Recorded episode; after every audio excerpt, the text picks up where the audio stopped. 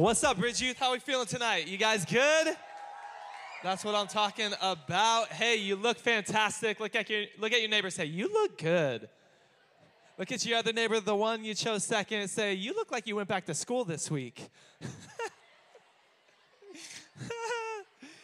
Hey, welcome to Bridge Youth. Um, hey, maybe it's your first time here. Maybe you've never been to our church, or maybe you've never been to church in general. We just want to say welcome. One of our favorite things in the whole world is meeting new people. And so, whether you're right here in the room or maybe you're watching online, we just want to say an extra special welcome to you. We like welcoming our guests every week in a way that never gets old for us. We like to say we are here to build you up, not yeah, we love you. We back you. We're so stoked that you chose to join us tonight. Hey, if you got a Bible, go over to um, go to Matthew chapter six. If you're super saved and you're really really good at this, you can uh, mark your Bible at, at both John 15 and Matthew chapter six. Primarily, we'll be in uh, Matthew six. We're kind of we're gonna kind of jump around and do a lot of scripture tonight. But um, before we jump into the message, a couple things really quick. Um, uh, number one hey, if you're a graduated senior and maybe you're taking a gap year or maybe you're trying to figure out um, what's out ahead of you for life, uh, would love to just throw out to you. We do um, something called School of Ministry. Uh, Liv, wind it up. Liv, uh, who was one of our service hosts, is doing it. Um, keyboard man, uh, her brother, also going to School of Ministry. A handful of other people who are on our team. A keyboard man. keyboard man's doing it. Um, handful of uh, uh, other people right here in this room are are doing school of ministry. It's a great way to discover what God has has for your life. Also, if you feel called to ministry in any way, shape, or form, um, it's a great way to help get you moving in that direction. So if you're interested at all, you can hit that QR code. It'll take you to an info page. Also, we would just love to. Um, We'd love to get you coffee, buy you lunch, just chat about it. If it's not for you and you come and you chat with us and you're like, no way, no how, trust me, we're not salesmen. We're not going to be over. We don't make commission off of people coming to school and ministry or anything like that. Um, so if it doesn't work for you, no problem. But just want to throw out an option for you.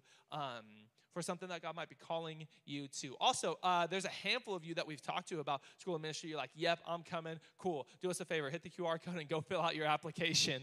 Um, so go fill out your application, everything like that. We've sent a handful of you the link for that and everything. Even if you are just interested and you're like, ah, I'm actually very interested, more so than just talking about it, then go go fill out an application and we will go from there. One more thing the last Wednesday of this month, August 31st. August 31st, somebody say 3 1. August 31st, we will be doing a back to school party. We want to give you guys a couple weeks to get settled into school, get into the rhythm, and then we're going to throw a party. We're going to have fun. We're going to hang out. We're going to make some memories together. We'll conclude our series, Proximity, with a very, very, very short message. And that night, we'll have some giveaways. We'll have some games. We'll probably have some dancing. We'll have some fun. It'll be really, really fun. Um, I'm just thinking this right now, and I don't even know if it's possible. It'd be so cool to do elotes. Does anybody have, like, anybody they know who, like, I don't know. I just had a elotes the other day, and I haven't had it for a while, and that would just be super good. It's like, dude, does anybody not know what that is? Huh? One curious. Uh, so that's the it's the corn with the like the mayonnaise and the cheese and the chili pepper and the all of that. Don't get excited. I was literally, this is just Corey thinking out loud because I'm hungry and that sounds really, really good. But the last Wednesday of this month, we are going to be doing a party. So invite your friends, come hang out, mark your calendars. You don't want to miss it. All right. Um, Matthew chapter 6. We're continuing in our series entitled Proximity. Somebody say proximity. We're continuing a series entitled Proximity. What is proximity? Well, the definition of proximity is nearness in space, time, or relationship. Nearness in space, time, or relationship. When we have nearness with so many things in life, but there's no um, nearness more important in life than nearness with God. And so last week, kicking off this series, week number one, we talked about why. Why would, why would I want to be close to God. So if you didn't see that message, jump to our YouTube uh, channel, go watch that message. But tonight we are going to begin the conversation around how. How do I gain and maintain proximity with God. So if you're taking notes, here's your big question for tonight How do I get slash stay close to God? How do I get and stay close to God? And tonight, I want to talk about rhythm. Everybody say rhythm. All right, everybody shout rhythm.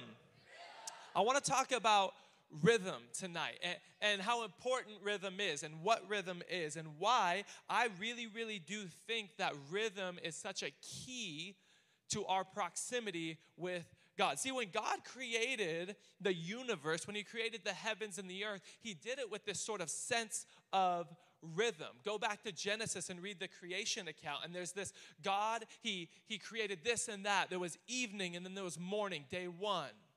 And God created this and that, and then there was evening, and then there was morning, and that's kind of weird. We don't really know why Scripture records it evening, then morning, and then day two. And then God created a bunch of stuff, and then evening and morning and day three. And there was such a rhythm, even about creation. And you can really begin to just sense at the very forefront of Scripture that God is this sort of rhythmic God.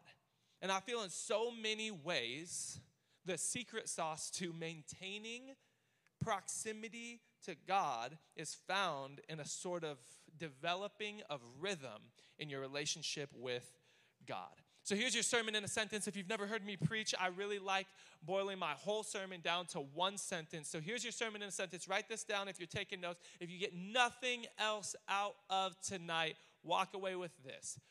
Every day, do something that will lead you closer to God. Somebody say amen.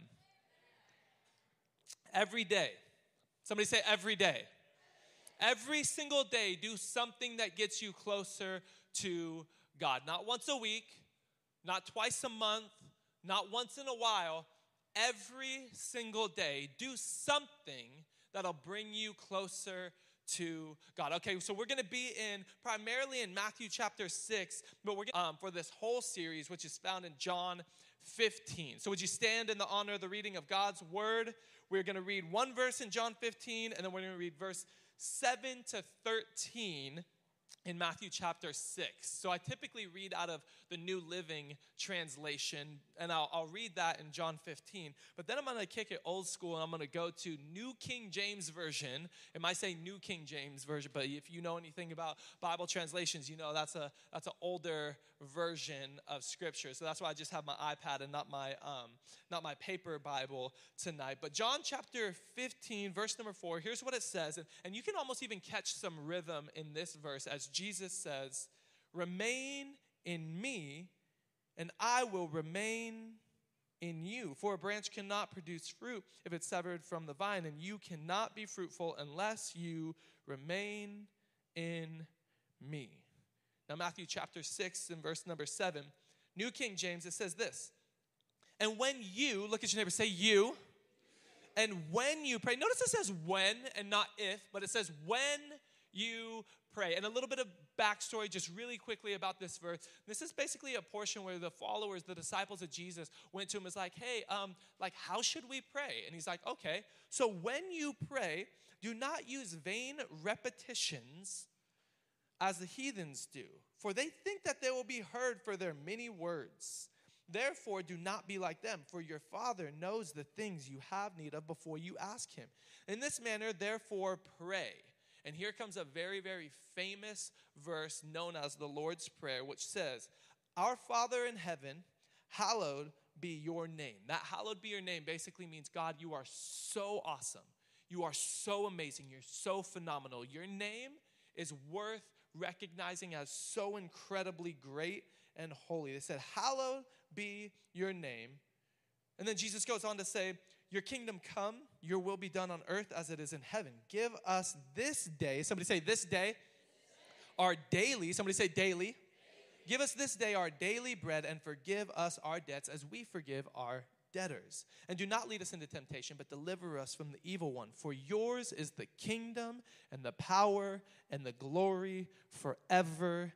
Amen. Before you sit down, let's pray. God, I pray in Jesus' name that you would speak to us, God. I pray that tonight that each and every one of us would have something in us, God, that starting tonight, from here on, moving forward, God, that we would begin to develop a rhythm to our relationship with you. I also pray, God, in Jesus' name, that you would prep, help, and prepare your team as we get ready in September 11th to go up against the second worst team in all of the NFL and help your team, the Las Vegas Raiders, to conquer over those Satanists known as the Chargers. In Jesus' name, amen. grab a seat. Is that too far? It's too much. Somebody is, uh, some kid was like, wait, but my family's Chargers fans. We're not Satanists, are we? uh, have you ever um, have you ever seen something and like immediately immediately you're like, oh, this is so out of place? Like, have you ever has has you have you ever had a friend like wear something somewhere and you're like, you are gonna stick out like a sore thumb? Like, you ever have somebody say something in a moment and there's kind of this this this sort of um, saying nowadays where you'd be like, that was out of pocket. Like, AK, that doesn't belong you're sticking out. Why would you say that? I'm, have you ever had a friend do something where you're like, I'm kind of embarrassed to know you? I won't name any names. This isn't the story I planned to name, but Monday night we were playing some basketball, and a friend of ours got very, very upset um, for losing this game, and he ripped his headband. And Noah Southall goes, Bro, like, since we're here, like at it, we were playing at a, a, local church with a bunch of our pastor friends, and he was like, since we're here and it's just us, man, like I'm gonna let it slide. But Noah was like, if I was at LA Fit with you, I would have to pretend I don't know you, bro. like, you ever have someone do something so out of place? Um, I had a student a while ago. We were we were up at summer camp and and uh, this student, our, our, a friend of mine was preaching, and the student sitting next to me, very young guy, I think he was in eighth grade at the time, and he leans over to me and he goes, Hey, Corey. I was like, Yeah, what's up? He goes, Bro, this preacher is so good. I'm like, Yeah, it's my boy. He's killer. He's awesome. He's like, Yeah, man. It's like, Corey, I really want to like do that thing, you know? And I'm like, What are you talking about? He's like, You know, like, you know when like a preacher is preaching and then people like say stuff? I'm like, oh yeah, like people be like, amen. He's like, yeah. Like, or they'll say like, oh, that's good. And he's like, yeah.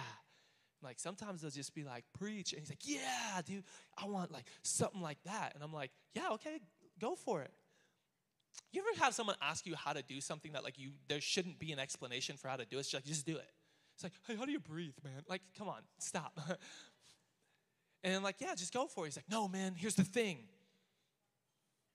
Never done it before. I was like, what are you talking about, dude? He's like, but I want to. Give me some tips and tricks. How do I do this? And I was like, all right, here's the kind of golden rule for when you're in the audience and somebody's preaching and you want to help what you know, kind of Southern Baptist, old school churchgoers would call shouting down the preacher. That's what they call it. They call it shouting down the preacher. I was like, your biggest goal is to, in hyping the preacher, your biggest goal is to, to add to, don't take away. You want to add to, you, you want to not take away, right? And so you kind of want to feel the rhythm of his preaching. And when it gets to a part where you hear something that you like, just, don't just do it mindlessly. Don't just be like, oh, and then my grandma died. Amen. It's like, no, don't do that. Like, pay attention to what he's saying, or you're going to be very out of pocket and out of place. And so, so I was like, so wait for a part where you hear something that you like and it's good, it's hopefully biblically sound and theologically correct and doctrinally accurate. And then when he pauses, just hit him with like, Amen. He's like, okay. It's like, or that, you know, whatever case might be. He's like, okay, cool. So he's sitting next to me and, he's like, give me some feedback. I was like, God, what am I gonna like Yelp review your shout downs? And so my, my buddy's preaching. We're at summer camp. We're up at Pinecrest, and he says something, and, and it is the junior high dude's like, Amen. And he looks right, right at me. I'm like, he goes on preaching, says something he likes. He's all, that's good. He looks at me. I'm like, yeah, dude, you're killing it. Out of nowhere, for no reason, preacher doesn't even say anything good. This guy, just feeling himself, shouting down the preacher, decides to just hit the whole audience in a silent moment with, ah, shoddy. First off, he's a really goofy eighth grade white boy who's like the poster child for introverted, awkward church kid, okay? And he hits the whole room. I'm talking all 650 students at Pinecrest with ah shoddy. And he looks at me and I go, you ever, you ever see, witness, or are a part of something that's just so out of place? Now, if you're one, if you're like new to church and you're like, I didn't know, I thought this was monologue, not dialogue. Basically, it is, but you are more than welcome to shout down the preacher. You could say, Amen. You could say, That's good. You could say, Come on. I guess you could say, Ah, shoddy. You choose your favorite one on three. Shout it out for practice. One, two, three. I like the I like the OGs that know Preacher White Boy is one of my favorites. But there's nothing more out of place like being out of rhythm. Can we get Laura to, to come up and hop on the drums? Up for Laura, the one and only. Have you ever been have you ever been in church or at a concert and like everybody there's there's this unanimous thing where um, friends don't allow friends to clap on the one and three. You gotta clap on the two and four. And if you're not a drummer, you don't know what I'm talking about. But Laura, just just at about, can you lay down four on the floor for us? Yep. So this would be what's called four on the floor. Two, three, four. One, two, three, four. One. Okay. Yeah, there you go. Somebody, some people are clapping all fours. That's acceptable. What's preferred nine times out of ten is one, two, three, four. One, two, and three, and four, and one, and two. And you see, you hear those ones out of rhythm. How bad does that stick out of place? And you're like, this is not. See, there's Laura helping us with the two and the four. Now, okay, here's your challenge two, three, four. Switch to the one and three. Right here. One, how weird does that feel? You're like, oh, this doesn't feel right. Okay, uh, you can stop clapping. We might do a little bit more. You keep going, Laura. Here's the thing: is that a relationship with God is like falling into a rhythm. I don't know if this is on yet, guys. It's on.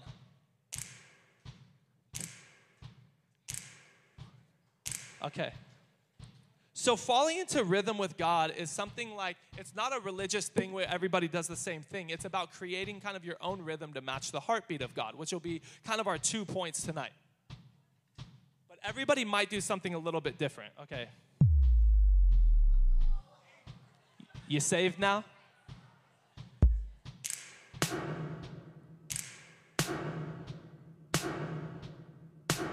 So on two and four, not on one and three. One, two, three, and four, and.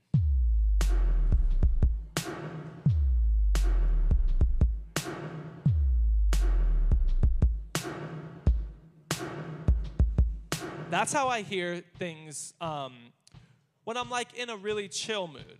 But you can also like just on the same rhythm, not speeding it up, hit like every single snare beat that you can there. It's like and it feels very Latin. It feels very like I want to move my hips, like, you know, new Drake. Not like old Drake that's like, I love, I want to like fight people and be a gangster. And now it's like I want to dance salsa, you know? But the thing is, if I were to put these drumsticks in anybody else's hands, they might not play, they might play something else. So now here's the question where I ask Does anybody play drums? Yeah? Come here. Yeah, come on.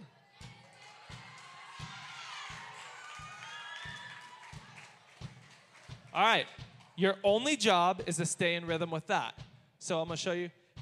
Here's your kick drum. There's your snare. So do whatever you want, just stay within that. One, two, three, four. Mm. Hey! I like that. Hey, give it up for my man. Hey, okay, who else plays drums? Somebody else raise your hand. Who else? You play drums? Come on up, girl. Come here.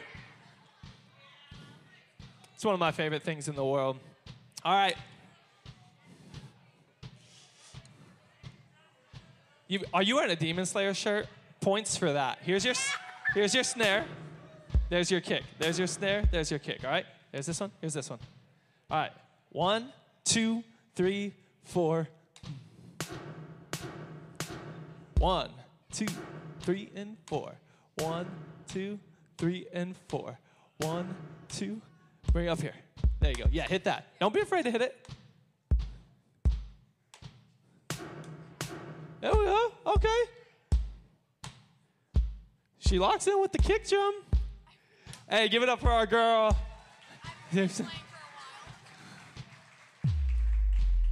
I just want to go back to that every time. All right, one more person. Who else plays drums? Do you play drums? Come here, girl. Come on. Do you? You had an entire section point at you, and then you go, no, no, no. You're not to have a whole section point at you, and then you not. Oh, Laura's your drum teacher? That's so cool. Okay, here's your kick. Here's your snare. Okay, there's your kick.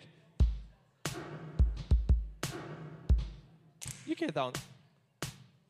Yeah, that's probably the best snare. So kick, snare, kick, snare. All right. Ready? All right, section, hype up your girl. Come on. One, two, three, four.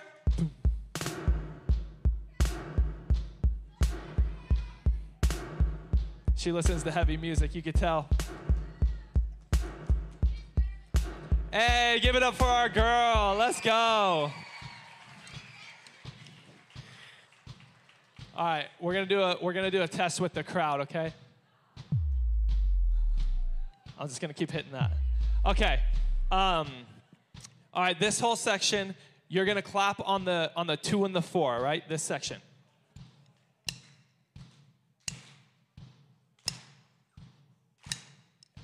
Okay, cool. This whole section, let's see, what do we want to do over here? I'm literally making this up on the spot.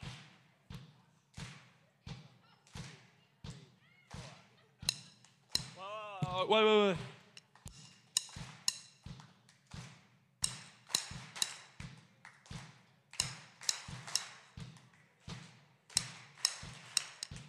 Come on, don't mess it up, people. There you go, yeah.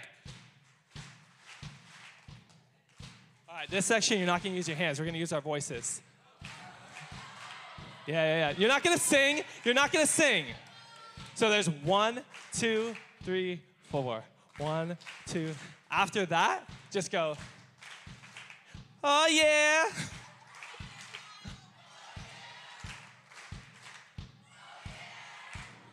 Keep going. Don't stop. Don't stop. I'm gonna tell Laura to stop, but you don't stop, all right? One, two, three, stop.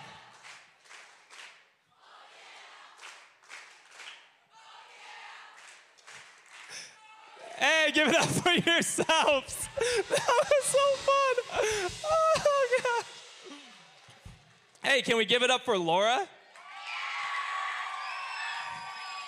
What would you, this, is, this has nothing to do with the message, but what would you do if, uh, if I just went, I love you guys so much. The amount of people who wouldn't have known that. All right, there's two things I want to point out about all that you just saw, pulled both from this illustration of rhythm and from our scripture in Matthew chapter 6 tonight. The first is this write this down if you're taking notes. Create a rhythm to fall into. Create a rhythm to fall into. Let me ask you this what's your daily routine? What's the, what's the daily rhythm of your life look like? You wake up in the morning, what do you do? You move forward a few hours, what are you doing around 10 a.m.? What are you doing around midday? What are you doing right after school?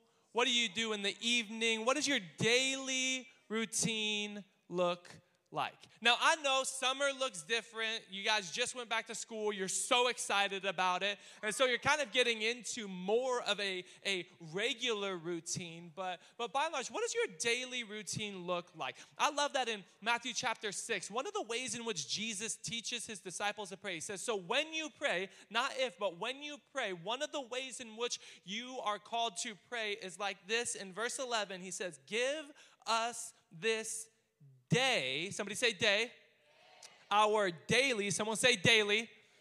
Give us this day our daily bread. Day and daily speaks of a sense of rhythm. And it's this rhythm that God really instituted at the beginning of creation. Here's what I love about this. When I say create a rhythm and fall into it, this is not at all about religion this isn't at all about you just copying and mimicking what everybody else does. We are not a faith that falls into religion rhythms. We are a faith that falls into a rhythm of relationship with God. This is why your rhythm will look different than the person to your left that you're going to look at really awkwardly right now. It will look so different then the person on your right, your left, your rhythm will look different than my rhythm. And what it is that you need to do is you need to create, somebody say create. You need to create a rhythm to fall in into. It's not at all about being religious. See, this is why in, in Matthew 6, verse 7, it says, When you pray, don't use vain repetitions don't use these mindless repetitions. What he was saying is there were religious people in this day that all they did, they scripted out this prayer, and what they thought got them close to God was everybody at the same time, in the same way, wearing the same clothes, in the same manner, facing the same direction, all said the same exact prayer in the same way. And Jesus is like, do not be like those people who just mindlessly mumble and babble these words that mean nothing. Instead, I want to have a real relationship with you. And so, what you need to do is you need to find your rhythm. You need to create your rhythm, and your rhythm will be unique to you because you are unique, which most of the time is a really nice way of saying weird. Look at your neighbor, say, You're weird. You're weird for that. I'm very weird. I'm, I, I remember like when I first got when I first got here to the church, there were a couple of the boys who um, after a few months of knowing me, they're like, you know, Corey, never would we have guessed that you, and I'm waiting for some huge compliment, or like, like we never would have guessed that you are such a nerd. Like you're so nerdy.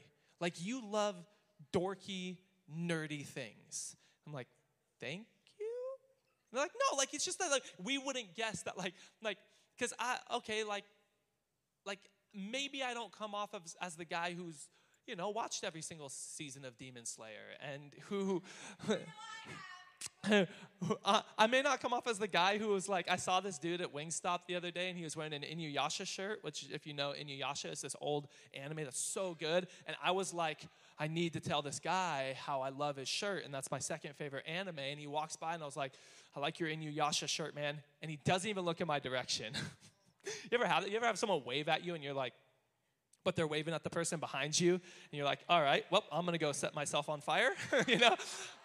So I, am like, hey, I, I'm like, my voice cracks. I'm like, hey, hey, I like your Inuyasha shirt. Doesn't even look in my direction. So I'm like, I'm gonna pretend that I need to refill my soda because he's sitting by the soda machine and I feel the need. I'm so nerdy. I feel the need to tell him how much. Like I, I, when I was a kid, all I wanted to watch was skate movies skate videos because I grew up skateboarding and Star Wars. And because I couldn't always have all access pass to our TV, I asked my mom and dad to get me a, you guys won't know what this is, but a VHS and TV combo. We used to have these things that was like a, a TV like this big, and the VCR was built into the, and I had that, and it was literally sitting on like a box next to my bed so I could watch Star Wars whenever I wanted.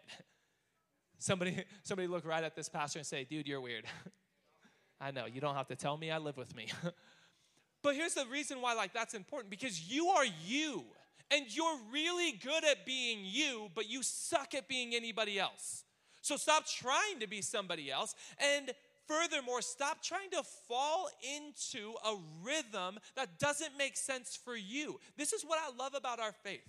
This is what I love about, about a relationship with God is it has everything to do with you having this incredible, intimate, tailor-made relationship with God. That your relationship will, with Him will look totally different than how mine looks. That's because this has nothing to do with religion. It has everything to do with relationship. So here's, here's some of the uh, reasons why this is important. Me, I am, okay, let's, let's just like completely divide the room right now, okay? Pull out your phone. Open up your clock and go to alarms. Who are you? Because here's me. I'm a steady, I'm a steady 12 alarm. Kai, my dude, I'm a steady 12 alarm type of guy. Okay? Where's the 10 plus alarm people in this place? In the house of God, you need at least 10. Okay? Where's the 5 5 to 10? You need 5 to 10. Okay, cool. Where are the psychopathic people who only use one alarm? Where are you? What's wrong with you? Dude, I'm not kidding. I envy you, bro. Lila, one alarm? You you don't you just wake up? Like just you just go to bed and trust that you're to wake up in time? Bro, your mom waking you up doesn't count. okay, so like here's why it takes me 12 alarms to wake up. We're gonna divide the room again. Where's the people that can sleep anywhere, anytime? Now, where are my people that you'll be dead tired and lay in bed for two hours not being able to fall asleep? See, that's me.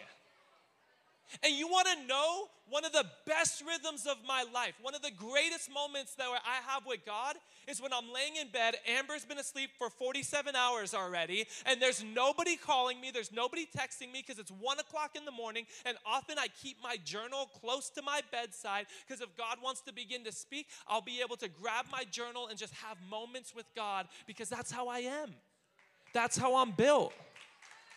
You know you know when I do not, somebody say not. You know when I do not do my devotions and my, my personal time with the Lord? I do not do it in the first thing in the morning.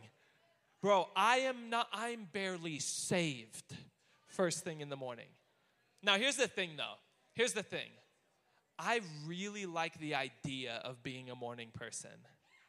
Like, it seems, bro, you don't know how much, like, I would love to be that person that like wakes up at like 5 a.m. I get up, I get a workout in, I go shower up, make a cup of coffee, grab my Bible, like sit in a spot at my house, crack open my Bible, and then I do my Devos for an hour. And then after that, I go do my hair, brush my teeth, freshen up, and then head off to, to the office, come here to work. Dude, that sounds so sick. It ain't gonna happen, bro. It's not happening. I'm telling you now. Like, my wife is like, I, babe, I love going to breakfast. It's my favorite. Bro, I've taken her to breakfast like four times in the 13 years we've been married, all right? I'm not a morning person. So, you wanna know, like, the dumbest rhythm for me to try to get into? The dumbest thing in, in the way in which I'm built is, well, God, I'm gonna wake up at 5 a.m., and that's when we're gonna have our time together bro, I'll be sleeping on the Lord. like, I'll be falling asleep on our Lord and Savior Jesus Christ. And I'll be like the disciples in the garden when Jesus comes in. It's like, you couldn't stay up for an hour, not even one hour. Like, it's not me. And maybe that's you. And if it is, that's so awesome. All that I'm saying is you need to find your rhythm. You need to find your rhythm.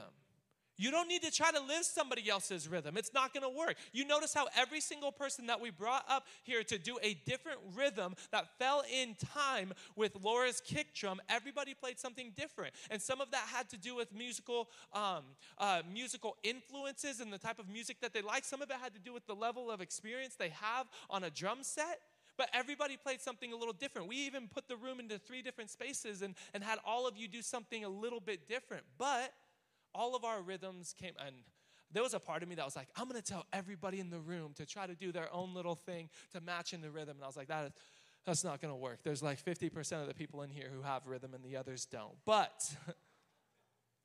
but, let me give you just a couple things that'll help you in your rhythm. Because there's some things that we all will do. They're, they're kind of the, um, um, they're sort of staples of the faith. But how you do them, where you do them, when, that is all up to how you, the rhythm that you create. And so, this, trust me, this is not a comprehensive study on all things to gain and maintain proximity with God, just a few things. Number one, write, write this down if you're taking notes under creating a rhythm to fall into. Um, you need personal and intimate time with God. You need personal and intimate time with God. All the ladies in the room say, hey. Well, one time when I was in the eighth grade, I had I had a girlfriend in the eighth grade. It wasn't Amber. Don't tell her. Um, and this girl, she she came to me one time because I never hung out with her. I never really saw her. I would see her at lunch and hold her hand, and that was basically it. And Amber was trying to figure out who this is so she could go kill this girl, right? Um, and so so uh, after like a couple weeks of dating, holding hands at lunch, um, she came to me and she's like, Corey, um, here's the thing you spend all of your time skateboarding and you never spend any time with me. And that's a problem. And I said, Well, it sure is. We need to break up. Girls, you see how you feel right there? Well, it's like, because here's the thing. Like, imagine if if when I got married to Amber 13 years ago, 13, what's what's the date today? 13 years and 17 days ago, if I if I married Amber and on the day that we got married, I was like, hey, just so you know, this is the last moment I'll be spending time with you. I'm not going to tell you I love you. We're not going on dates. We're not going on vacations. We're never going to do anything romantic. We're not going to have no personal time. None of it. I'll never take you to Olive Garden to get munch on those breadsticks. Never. Her favorite is actually Old Spaghetti Factory. Her favorite is Old Spaghetti Factory, man. She loves it, and it's so good. It's so good. Um, Dude, I just had the chicky chicky parm parm from Spaghetti Factory. It was so good. That's chicken parmesan in Corey's language. But imagine I did that. Ladies, how well is that? How well is that gonna fly with my wife? Never are we hanging out. I'm not taking you out on dates. How well is that gonna fly? Right? Hey, I told you I loved you the day that I got married to you. I ain't telling you again. How well is that gonna fly? Right? Like, hey, hey, Stop trying to ask me about my life and my day. I'm not trying to talk to you. How well is that going to fly with her, ladies? But yet we think that we can maintain a close relationship with God with those type of principles. It's just not going to work. You need personal and intimate time with God. Matthew 6 6, it says, But when you pray, go away by yourself. See, uh, going away by yourself with the Lord is, is a picture of intimacy. You don't only get to meet with God here, you don't have to be at, God doesn't live at church. He wants moments where it's just you and Him. It goes on and it says, and shut the door behind you, aka get in a private space and place where you don't have the, the distractions of other people and the world around you, and pray to your Father in private. Can I give you a little bit of um, those of you who maybe you're new to prayer? Maybe you um, you're like, you know what, Corey? Like I, I try to have those moments, but you know, uh, if you're like me, you have ADHD and you can't seem to pay attention for long periods of time. Um, you probably love my preaching. Uh, ah, shoddy. um, then then let me just give you like uh, if you're like me and like when you first started praying you're like i pray for like I don't know, 47 seconds and I have nothing else to pray about. Like I just get sidetracked. Can I give you a little bit of a tool to just help you in developing um, your prayer life? Here's what it is. Write down the word pray, but write it down like P, and then if you're if you're taking notes on your phone, hit um hit hit the enter button and then R A Y. If you're taking notes, put it on four different lines. P R A Y. And this uh, method, you can really lay it out and find it in the sinner's prayer. P, praise. It says, Our Father who art in heaven, hallowed be thy name. That's just praise. See, praise is telling God how amazing he is. I encourage you, when you start, when you start uh, developing your prayer life, start kicking off the first 30 seconds, minute, two minutes of your prayer time by just saying, God, you are so awesome. You're so good. and begin to tell God about all the ways in which you love. God, you're faithful. God, you never leave me. You never forsake me. You're my heavenly Father. You're my perfect heavenly Father. And just tell him how awesome he is. It's called praise. And then when you move on to R, write down the word repent. This is where in the sinner, in the uh, uh, the Lord's prayer, where it gets to the part where it says, "God, like, would you forgive us our debts as we forgive others?" This is God. I recognize that I've sinned. And how many know, like, uh, bro, you're like, oh, I don't know if I have anything to repent for. Okay, you're super religious and you fall under the category of Pharisees, okay? But for the rest of us who mess up, like, I don't know, 47 times a day, like, we always have something to repent for, right? God, I that person cut me off and then they took my parking spot. I had my blinker on and they still parked in my spot. Amber's like, I told him extra cream in my shaken espresso, and this is a standard amount of cream. Amber will only tell me stop when I'm when it's like when it's legitimate. Like if it's something like totally totally wild and crazy, she's never done that. She'll be like, ah, oh, that's hilarious. But you know, like when I'm when it's kind of serious, when she goes, stop, Corey, because I'm. Be- this is not extra cream. This is a standard amount of cream, and I know how I wanted my coffee, and this ain't it. And when we get to these moments of repentance, it's not always like, God, there's this huge sin. It's God, I'm just kind of fallen out of rhythm with you a little bit. And I want to get back into rhythm with you. Repentance isn't just, I'm so sorry. Repentance is literally walking in one direction, turning around, and choosing to walk in the other direction. Right, the A stands for ask. This, this part is what makes up 99% of 99% of Christians' uh, prayer life.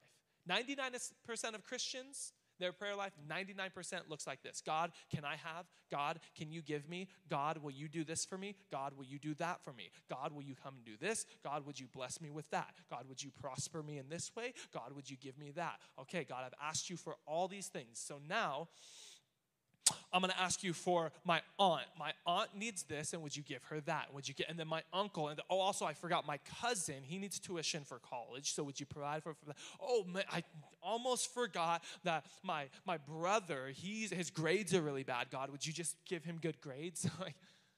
And we like this is most Christians' prayer life, where all it is that we know to do is to ask God for things and then to like thank Him for our food before we eat. But there's so much more to a relationship with God. But this is a part. There's there's scriptures it's like, hey, like your father wants you to ask him for things. You have not because you ask not. And in so many ways, that's a biblical principle. So, your needs, God wants you to ask Him. He just doesn't want it to be the totality of your prayer life. And then, number four, why? Write down the word yield. How many people in the room you have your permit or your license? How many people in the room you drove here tonight? I will be buckling up extra tight tonight. Juju, did you drive here? I will be buckling up extra tight on the way home tonight. um, so then, hopefully, you know uh, when you see that yellow sign. That's it's not a stop sign. Stop signs are red, but the yellow sign that says yield you know what that means, right? To yield is to, I don't have to come to a full stop if I don't need to, but what I have to do is I have to yield to you. Like this car is coming and I have to stop, pause, wait. That car that you have to yield to could stop dead in the middle of the road and you have to wait on them. Because if you, the one with the yield sign, were to hit them, you're at fault and you're paying for their new car. See, this is what it looks, this is what it should look like at the end of our intimate personal time with the Lord. Where it's like, God, I praise you. You're awesome. You're amazing. God, I repent because I recognize that I'm a sinner, that you don't need me, but I need you. I'm drowning in my sin. Would you be the lifeguard that saves me? But you, would you also be the Lord of my life that directs me? And God, I also have these needs. And I know that you are the Heavenly Father that loves to shower their kids with good gifts. And now what I'm going to do is I'm going to shut my mouth and I'm going to yield and I'm going to wait. And now, would you talk to me, God? Can I tell you, this is the number one um, most missed part of people's prayer life is to just sit, to be quiet, to begin to learn to silence your mind in a world that's so loud, to quiet your heart and your thoughts and to say, God, would you speak to me? Another way that, that we can develop a, a, a rhythm with God is to study His Word. I do this oftentimes through devotionals. Sometimes I'll do it through podcasts. Sometimes I do it through just daily reading. But I love this. In Joshua chapter 1, verse 7 to 8, um, really, really, really quick, Moses, he, he leads the people out of, out of Egypt from slavery. They're in slavery for about 400 years, and he leads them out of uh, slavery. They're, they're, in the, um, they're in the desert for 40 years getting ready to head to the promised land, but because of some disobedience, that generation doesn't get to go into the promised land. Moses dies. Joshua is now appointed by God to be the next leader that's going to take all of these millions of Israelites into the promised land. And here is what God tells him first day on the job. He says, Joshua chapter 1, verse 7 and 8. He says, Be strong and very courageous. Be careful to obey all the instructions Moses gave you. Do not deviate from them, turning either right or left then you will be successful in everything you do. Now, check this out. Verse number eight study this book of instruction continually. Then it says, meditate. Somebody say, meditate. See, you thought meditate is what, like, the weirdo people who believe that the time of year that you were born determines your day and your personality. That's so Virgo of you. Oh, you Capricorn, you. And she's like, oh, she's like, you Gemini, you, oh, you breathe air. That's so Gemini of you. It's like, sorry, but like the stars and the time of year that you were born has nothing to do with who you are. God created you and has instilled in you plans and purposes and a personality and giftings and talents. All of that's up to God. Don't worry about reading some horoscope and being like, oh, well, better be looking out for the love of my life today because apparently Capricorns are gonna be able to see things. like, okay, awesome. It says meditate. See, you thought meditate was those people and like the weirdos who do yoga. Yoga is actually really tough. Um, gosh, no way. You thought like the oh that's what no no they hijacked meditation from the Bible and here's what God tells uh, Joshua. He says meditate on it day and night. You hear the rhythm of it? Day and night, day and night, day and night. if you know that song, you need to get saved. so you will be sure to obey everything written in, in it. Now, listen to this. If you do that, Joshua, if you meditate on this word day and night, you get it in your heart, you study it, you follow it continually, only then will you prosper and succeed in all you do. Can I tell you, there's never been a time more important to know God's word than right now. It is so important that you know God's word for yourself. In fact, can I go as far as to say, do not trust me? What? Don't trust me. Everything that I say, do me a favor, scrutinize it, compare it, and critique it all next to God's word. And if I ever say something that's out of line with God's word, as believers in the body, you have full permission to come talk with me and say, Corey, I don't see how that lines up with God's word. Can you maybe explain it to me? Because if it doesn't, then we might need to have a little bit of a, uh, let's take some steps back and make sure that everything that's said from this platform is honoring to God and accurate according to His word. Don't even trust me. Check everything I say in God's word. Now, here's the thing I'm not up here trying to deceive you. I'm just giving you God's word and God's truth in the way in which He's designed me to deliver it. But there's a lot of people out there who are trying to deceive you. And what the last thing that they want, the last thing they want is for you to have proximity with God. And so when you don't know his word and they say, oh, well, you should do this, or you should believe this, or you should embrace this, and then all of a sudden you do, not because you don't love God, but because you are naive to his word or you're ignorant to his word, it's never been more important for you to know and study God's word. Meditate on it. Earlier today, I had one of the students, um, one of our students in my office, Van, who was um, asking me some biblical questions, and he prays for me every single week before I preach. And and he came and he was asking me some questions. And one of the things he was asking me about was, was meditation. He's like, well, what does it look like to meditate? And when you dig into the original word here for meditate in Joshua, it's really almost like a rhythmic repetition of memorization. So let's just do this real quick. Let, us just together practice this, right? All right. Maybe the most famous verse in all of Scripture John 3:16 For God so loved the world that he gave his only begotten son that whosoever believes in him shall not perish but have everlasting life. Now here's what it looks like to meditate on God's word. For God so loved the world. For God so loved the world. For God so for God. Okay, so the first main character in this is God. All of this was initiated by God. He kicked this off, not me. He was the initiator. Oh, you know what? That reminds me of that other verse over here that says, We love God because He first loved us. We're two words in, and God's already beginning to speak to us. For God so loved the world. For God so loved the. For God so so loved. So you mean to tell me that God didn't just love the world, but He so loved the world? Now that's crazy. You know why? Because I go on social media, and the world is not all that lovable nowadays, and yet He so loved the world. That's just kind of really cool to me. That he gave. He wait, let's not even go any further. He gave. God gave. That means he's generous. That means he's a generous God. Oh, wait, what did he give? Let me go back to the verse. That he gave his only begotten son. Let me look this up in a different version. One and only. Oh, so he only had one son. Only one son. Isn't it crazy how much more valuable something is when it's the only one that you got? You know when you have a big old bag of chips and someone's like, Can I get a chip? You're like, Yeah, for sure. When you got like two or three chips left and like, Let me get a chip, you're like, Nope, not happening. like when you, like, there's certain candies you share, Skittles. Have some Skittles. Reese's cups? You got two, bro. You got two Reese's cups. And you know, I don't know, if you should. So then you're all of a sudden thinking about Reese's cups when you're meditating on God's word because he only had one son and yet he still gave him. That whosoever, whosoever, whosoever, whosoever. Let me go look that up in the original language. Oh, I'm looking it up in the original language in this Greek word that means whoever. Oh, wait, so it doesn't matter your race, your religion, your gender, your past, what mistakes you've made. It means whoever.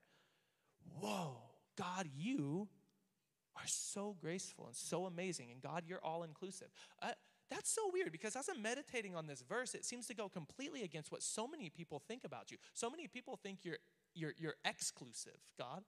So many people think that, like, you're this closed minded, only certain people that are perfect and holy get to come. But now that I'm meditating on the most famous verse in all of your scriptures, you say whosoever. You see, this is what it looks like to meditate on scripture. And this is why it's so important. See, you thought that you had to read like 87 chapters in four hours a day, and that's what it looks like to study God's Word. No, meditating is this sort of rhythmic repetition of memorization. And you know what will happen? There'll come a time in your life where someone comes to you and says, I'm going through this, or I'm going through that, or I feel like God could never love me. And you're like, oh, hold up. I was actually just, I, I was just kind of going through this verse, and it actually says whosoever. So God does love you, and you could like that feeling of God. Or, you know, I, I'm just feeling like I have no future. Like I'm feeling like I'm lost. I feel like I have nothing to look forward to. My life is just dismal. There's no light at the end of the, the, the tunnel. And, and you could be like, oh, I was actually just meditating on this verse, John, uh, Jeremiah 29 11, that says, uh, I know the plans I have for you, declares the Lord. They're plans to prosper you, not to harm you, to give you a hope and a future. See, God has a plan for your future. And what will happen is as these, as these verses go into your heart, then God will begin to use them through your life, not just for you, but even those around you. And that's what meditating and studying God's word looks like. And I promise you this it'll do you good. What's your daily routine? It's important. Do something every day that will lead you closer to God. But really quick, what's your uh, weekly routine? Because I'm going to say something very important that I hope every single one of you hear. Going to church once a week is not going to cut it. Anybody play sports in here? Who plays sports?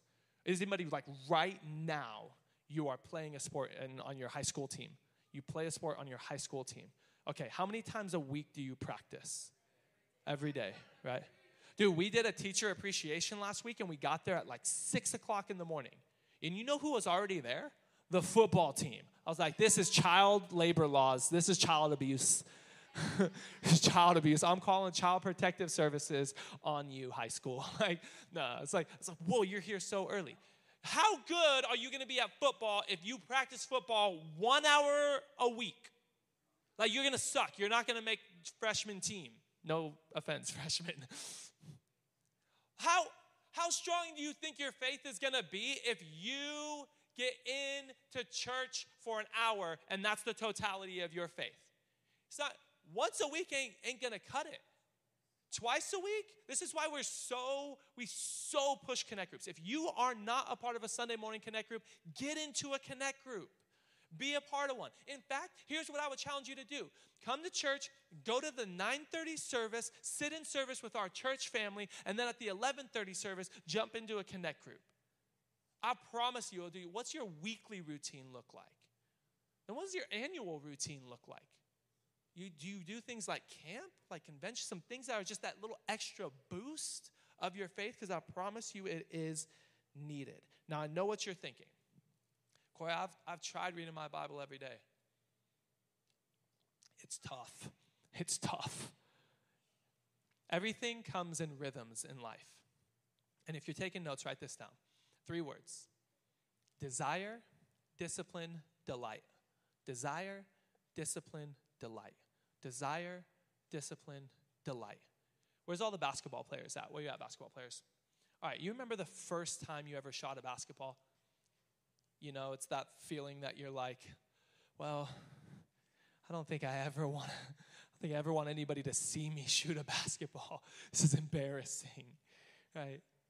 Is there any golfers in the room? Anybody play golf? Remember the first time you swung a golf club? The first time I, the reason I play golf now is because I don't do well at not being good at things. And I was horrible at golf. Like everybody, there's no such thing as a natural with golf. Golf, eh, there's a saying in golf. The saying is, golf is hard. Where's the baseball players at? Baseball players, where you at? I'm convinced that the hardest thing in all of professional sports is to hit a baseball in the major leagues. So crazy, dude. I went to Mulligan's and I was trying to hit in the 45 mile an hour cage. Bro, I'm thinking, these pros, it comes at you double this speed? Heck no, baby. Not a chance. But you know what? When you first started getting into it, it was kind of miserable, but you had a desire to be good at baseball, to be good at basketball, to be good at golf, to get good at something. And then the next step, you were not happy about the next step. The next step was discipline. You disciplined yourself to go to the range and to work on your golf swing. You disciplined yourself to go to the batting cages and to work on your swing. You disciplined yourself to grab that basketball and shoot. Where's all the art, artists at? Anybody paint? You draw? You remember when the first draw, like, show me your first drawing. It's not good. I don't care what your grandma said. That macaroni art was trash, all right? the only reason she loves it is because she loves you, all right? But then you discipline yourself to put forth the effort to fine tune your craft, and then all of a sudden, you can walk onto a basketball court at LA Fitness and go, I know that I'm gonna have so much fun because there's this level of confidence in, in my abilities to play this sport. When you put pen to paper and you begin to create art, you have this greater level of enjoyment. Anybody play a musical instrument? You know, when I first started playing guitar, I wanted to chop off my left hand because it, like your fingers hurt so bad on the string. There's nothing like learning to play drums, the you know the the the one instrument that uses every extremity where you're like, okay, I can get the I, I can get the hands where but then like to add the foot is like brain and like you're literally like my brain doesn't work. Like I, I I can I can move my foot, I can move my hands. Why can't I move my hands and my feet? And but then you discipline yourself, and all of a sudden you get behind a drum set and it's a delight. Everything in life will come desire, discipline, delight. And so it is with studying the Word of God. You have this desire, I want to gain proximity with God. I have this desire. Your next step's going to be discipline. It might be a little bit tough first for the first couple weeks digging into God's Word every day. But before you know it, it'll become so much fun. It'll become so rad. You'll become so intrigued and interested. Some of the school of ministry students from this year, uh, we were talking to them, and, and almost none of them have had read through the Bible cover to cover. And this year they did. And I was talking to Jackson, the guy who helps us run the, the um, school of ministry program, and he was like, You know what I'm really excited for right now in this season? Now I, I'm not I'm not forced into this. I have to read scripture like this every day. And I'm, I'm stoked to jump into a season where it's like, I get to dig into it in a different way, in a new way. Because there's your next thing. When you create a rhythm and you fall into it, make sure to switch it up every now and again because nobody likes a song that's just for six minutes straight. You got to switch up your rhythm and you've got to keep things fresh with your relationship with the Lord. As the band heads up and we begin to close down, number one, you got to create a rhythm and fall into it. But number two, you just need to make sure to do this fall in rhythm with the heartbeat of God. Our illustration where Laura was hitting the kick drum, that's really to illustrate that's God's heartbeat. Now we can fall into any amount of creative rhythm in that that suits our relationship with God and who we are. All of it's got to line up with his heartbeat, which is his word, his character, who he is. But there's so much freedom in what that looks like. See, this isn't religion. Like Jesus said, don't just sit there and babble on these same prayers like everybody does. I want this to be genuine and authentic. I want it to be personal. But I want it to line up with my heartbeat. Because how many know there's a difference between knowing about God and knowing God? Those are two different things. Pastor Zach preached about it last week, and he talked about how the Greek word is uh, gnosko. That's this intimate knowing of God knowing who He is. I love the way Matthew 6 7 says it. He says, When you pray, don't babble. Somebody say babble. You know when someone's just running their mouth and you do this thing? Don't do that when you're praying. Don't do that as the Gentiles do. They, they think that their prayers are answered by merely repeating their words again and again. See, this isn't about religion, it's about you interacting with and knowing God personally. It's about alignment with him and his heartbeat. This is why this is why alignment is so much more important than assignment. Isn't it funny how how when people get saved, when they come to God, the first things that they always do is they go, "So now what do I have to do?" But what are we called? We're called human beings. We're not called human doings. and we're so concerned, well, God, what do you want me to do with my life? God, what are the rules you want me to keep? God, what are the things you want me to do?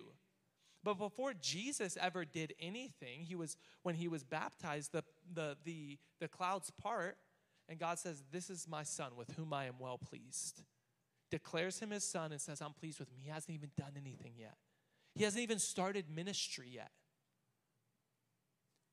Alignment is more important than assignment. When you just align yourself to the heartbeat of God, you'll see that so many other things begin to make sense.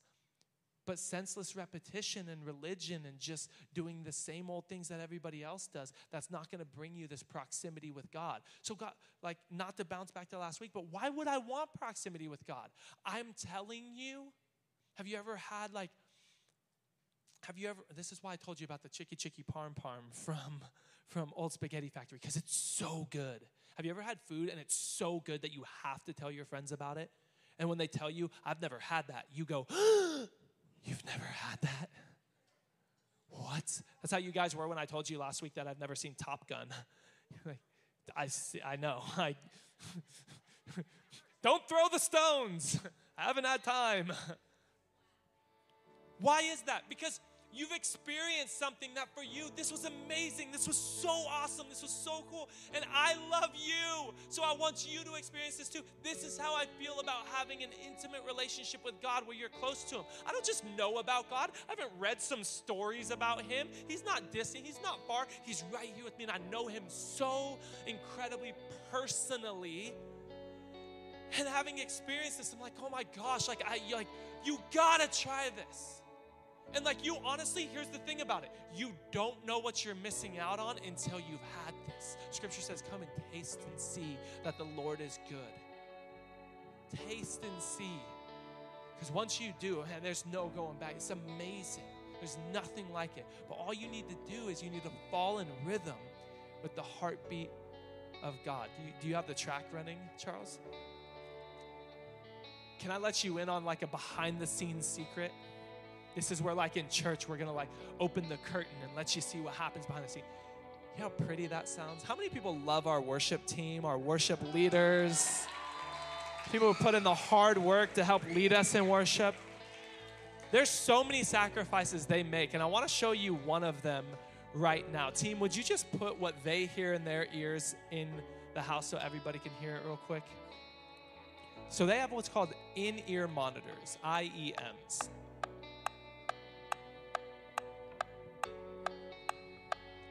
That's what they hear Outro. while you're down front like this. I got the goose pimples, and God's here. And they hear that. It's called a metronome. Wait, wait. Listen to this lady. Outro. So what are they playing? They're playing the outro. and nonstop, all the way through the set, they'll all hear that. Anybody else appreciate Outro. the worship team a little bit more right now? See, and this right here, we have a we have an acoustic guitar player, we have a bass Outro. player, we've got a drummer, we got an electric guitar player slash MD, we got a keyboard player. And all of them are playing something a little bit different right now. They're all kind of in their lane doing their thing.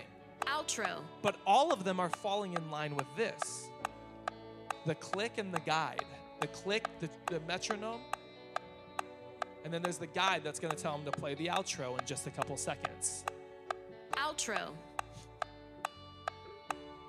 And this is something like what your relationship with God needs to look like. Maybe you're the acoustic guitar player. You're the morning person who wants to wake up at 5 a.m. and have your moments with God before the whole rest of the day starts. Outro. Great. Just fall in line. Just fall into the rhythm of God's heartbeat. Maybe you're the bass player. You're wild. You're free. You want to do your thing. You want to go off. You've got some spunk and some rhythm about you. Anytime you hit the dance floor, you're teaching everybody how to Dougie. Okay, but all you have to do is fall in line. You see where I'm going with this? It's not about religion. This is not about repetition. This isn't Outro. stale. This is God, I want to fall in line with your heartbeat. So here's what happens. When you first begin to play to a metronome, especially drummers, they're the kind of heartbeat of, of the band. What begins to happen is, Outro. is you struggle with it. You fall in and out of it. Can I didn't plan to do this, but is this still is this still on? Can this I need to hear outro. Outro.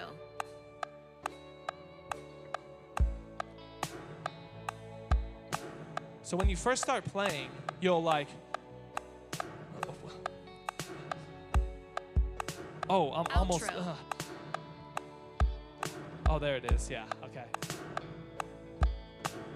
Okay, now I feel it. Uh-huh. Well, what first starts happening is you get like kind of frustrated with it. You get kind of annoyed. Is this annoying to anybody else right now? Outro. Okay, good. It's supposed to be. Because when you first start playing to a metronome, you get annoyed with it. You get frustrated with it. I keep falling off of the, the click. But then before long, what happens to most musicians, Outro. like all of the people on our team who are all incredibly talented, is you kind of stop hearing the click. And you start feeling it a little bit more. You kind of feel the click. And then when you become a really good musician, what happens is what really good Outro. musicians who've been playing to a click for a long time, like Laura or Charles, a lot of our team, is you become what they call married to the click. It's like you're not coming off this thing. You are locked in. Outro. All right, team, cut it out. Cut out the outside part because now it's going to get serious. How much better does that feel? They're still hearing it though, you guys. Life with God doesn't look like it doesn't look like beginning to do all these religious acts, repetition, a huge list of rules. It looks like falling into rhythm with God's heartbeat, beginning to walk in step with Him. It looks like every day doing something to get closer to Him. Would you bow your heads? Would you close your eyes? God, we want to be in rhythm with you. We want to be aligned with you.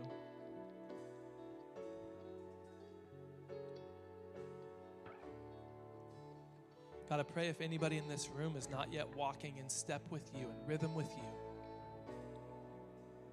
God, that they'd first and foremost have that desire right now in their heart. With heads bowed and eyes closed, if that's you and you'd be like, I'm so far from God, I'm not in step with Him, but I want to be. I want to align myself to the rhythm of His heartbeat. I want His plans and purposes for my life. I want forgiveness of my sin. If that's you, I'm going to count to three. And when I get to three, I just want you to lift your hand. This is your moment. This is your chance. Every head's bowed, every eye closed, no one's looking around. You want to hand the pen of your life to God. Let Him write the next chapters. If that's you, when I get to three, just lift your hand. Here we go. One, two, three, go. All over this place. So cool. You can put your hands right back down. What we're going to do is we're going to pray and fall into the rhythm of this prayer. I'm going to ask you to repeat it, not for mindless repetition, but because some people in this room that just raised their hand that you've you've never prayed. So we're going to help you. I'm going to give you the words. But don't just don't just say these. Wrap your heart around these words. Would you say this? Say, Lord Jesus, I know I'm a sinner, but I know you're a Savior. Jesus, I believe that you died for my sins and you rose from the dead. So tonight, I give you my heart, I give you my life, I give you everything. And from this day forward, I'm going to follow you. Thank you for receiving me, and thank you for forgiving me. In Jesus' name, amen. Hey, can we welcome people into God's family right now? Amen. Hey, if you just prayed that prayer, it's the best decision you've ever made with your life. It's not the end of the journey, it's just the beginning. And so we want to walk this journey with you with a tool we call the next seven days. It's a free gift we want to give you. And so if uh, if you have Instagram, just go to our Instagram at bridge YTH underscore DM us the words next seven. We'll handle the rest. If you don't have Instagram, no worries. Come find myself, my wife Amber, any of our leaders. Say, I want next seven days. I prayed the prayer, and we will help you start to create a rhythm to your faith and your relationship with God. One more time, can we welcome people into God's family? Amen.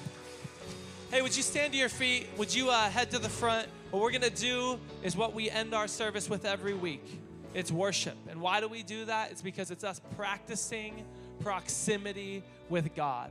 And so here's my hope and here's my prayer as we worship. My prayer is that you would have moments with God right now, moments right now, where He'd begin to speak to you about the rhythm of your relationship. So while you worship, I want you to have three three questions in your mind. Here they are. What, when, and where? What is your personal time with God going to start looking like? Are you going to turn on music? Are you going to listen to some worship while you read your Bible? Are you going to buy a devotional? Me and a few people have been doing a, a devotional by this girl named um, Sarah Young, I think her name is, and she has a devotional called uh, Jesus is Calling. It's a great, great book. Maybe you'll do a devotional. What are you going to do? When are you going to meet with God? Is it going to be in the morning? It's going to be right after school. It's preferably not when you're dead tired. It's not just you throwing it at the end of the day, hoping that that works out. And then where? Location is so important in so many ways, but the consistency of a place will help you begin to build rhythm. So, what, when, and where? Would you do me a favor? Would you close your eyes? Would you put your hands right out in front of you? Let me pray for you before we worship. God, would you speak to every single one of us? What are you calling the rhythm of our relationship with you to look like? When should we meet with you? God, we're, we're all such individuals who all of our lives look different. And we don't want some copy and paste type relationship with you. We want one that's real and genuine and authentic, one that brings us so close to you and lines us up with your heartbeat. So, God, when should we meet with you? And then, God, where? Maybe it'll be in our room. Maybe we have a special place in our backyard where we want to go and meet with you there while the weather's still good. Maybe we have a front room. Maybe there's just a place or a space that's in our mind right now. God, I pray that we would discipline ourselves to begin to step into those moments, moments like this one, where we get in, maybe this is a public setting, but we get into a private moment with you. And in your presence, we begin to gain proximity with you as we do just something every day to get closer and closer to you. In Jesus' name, amen. Let's worship.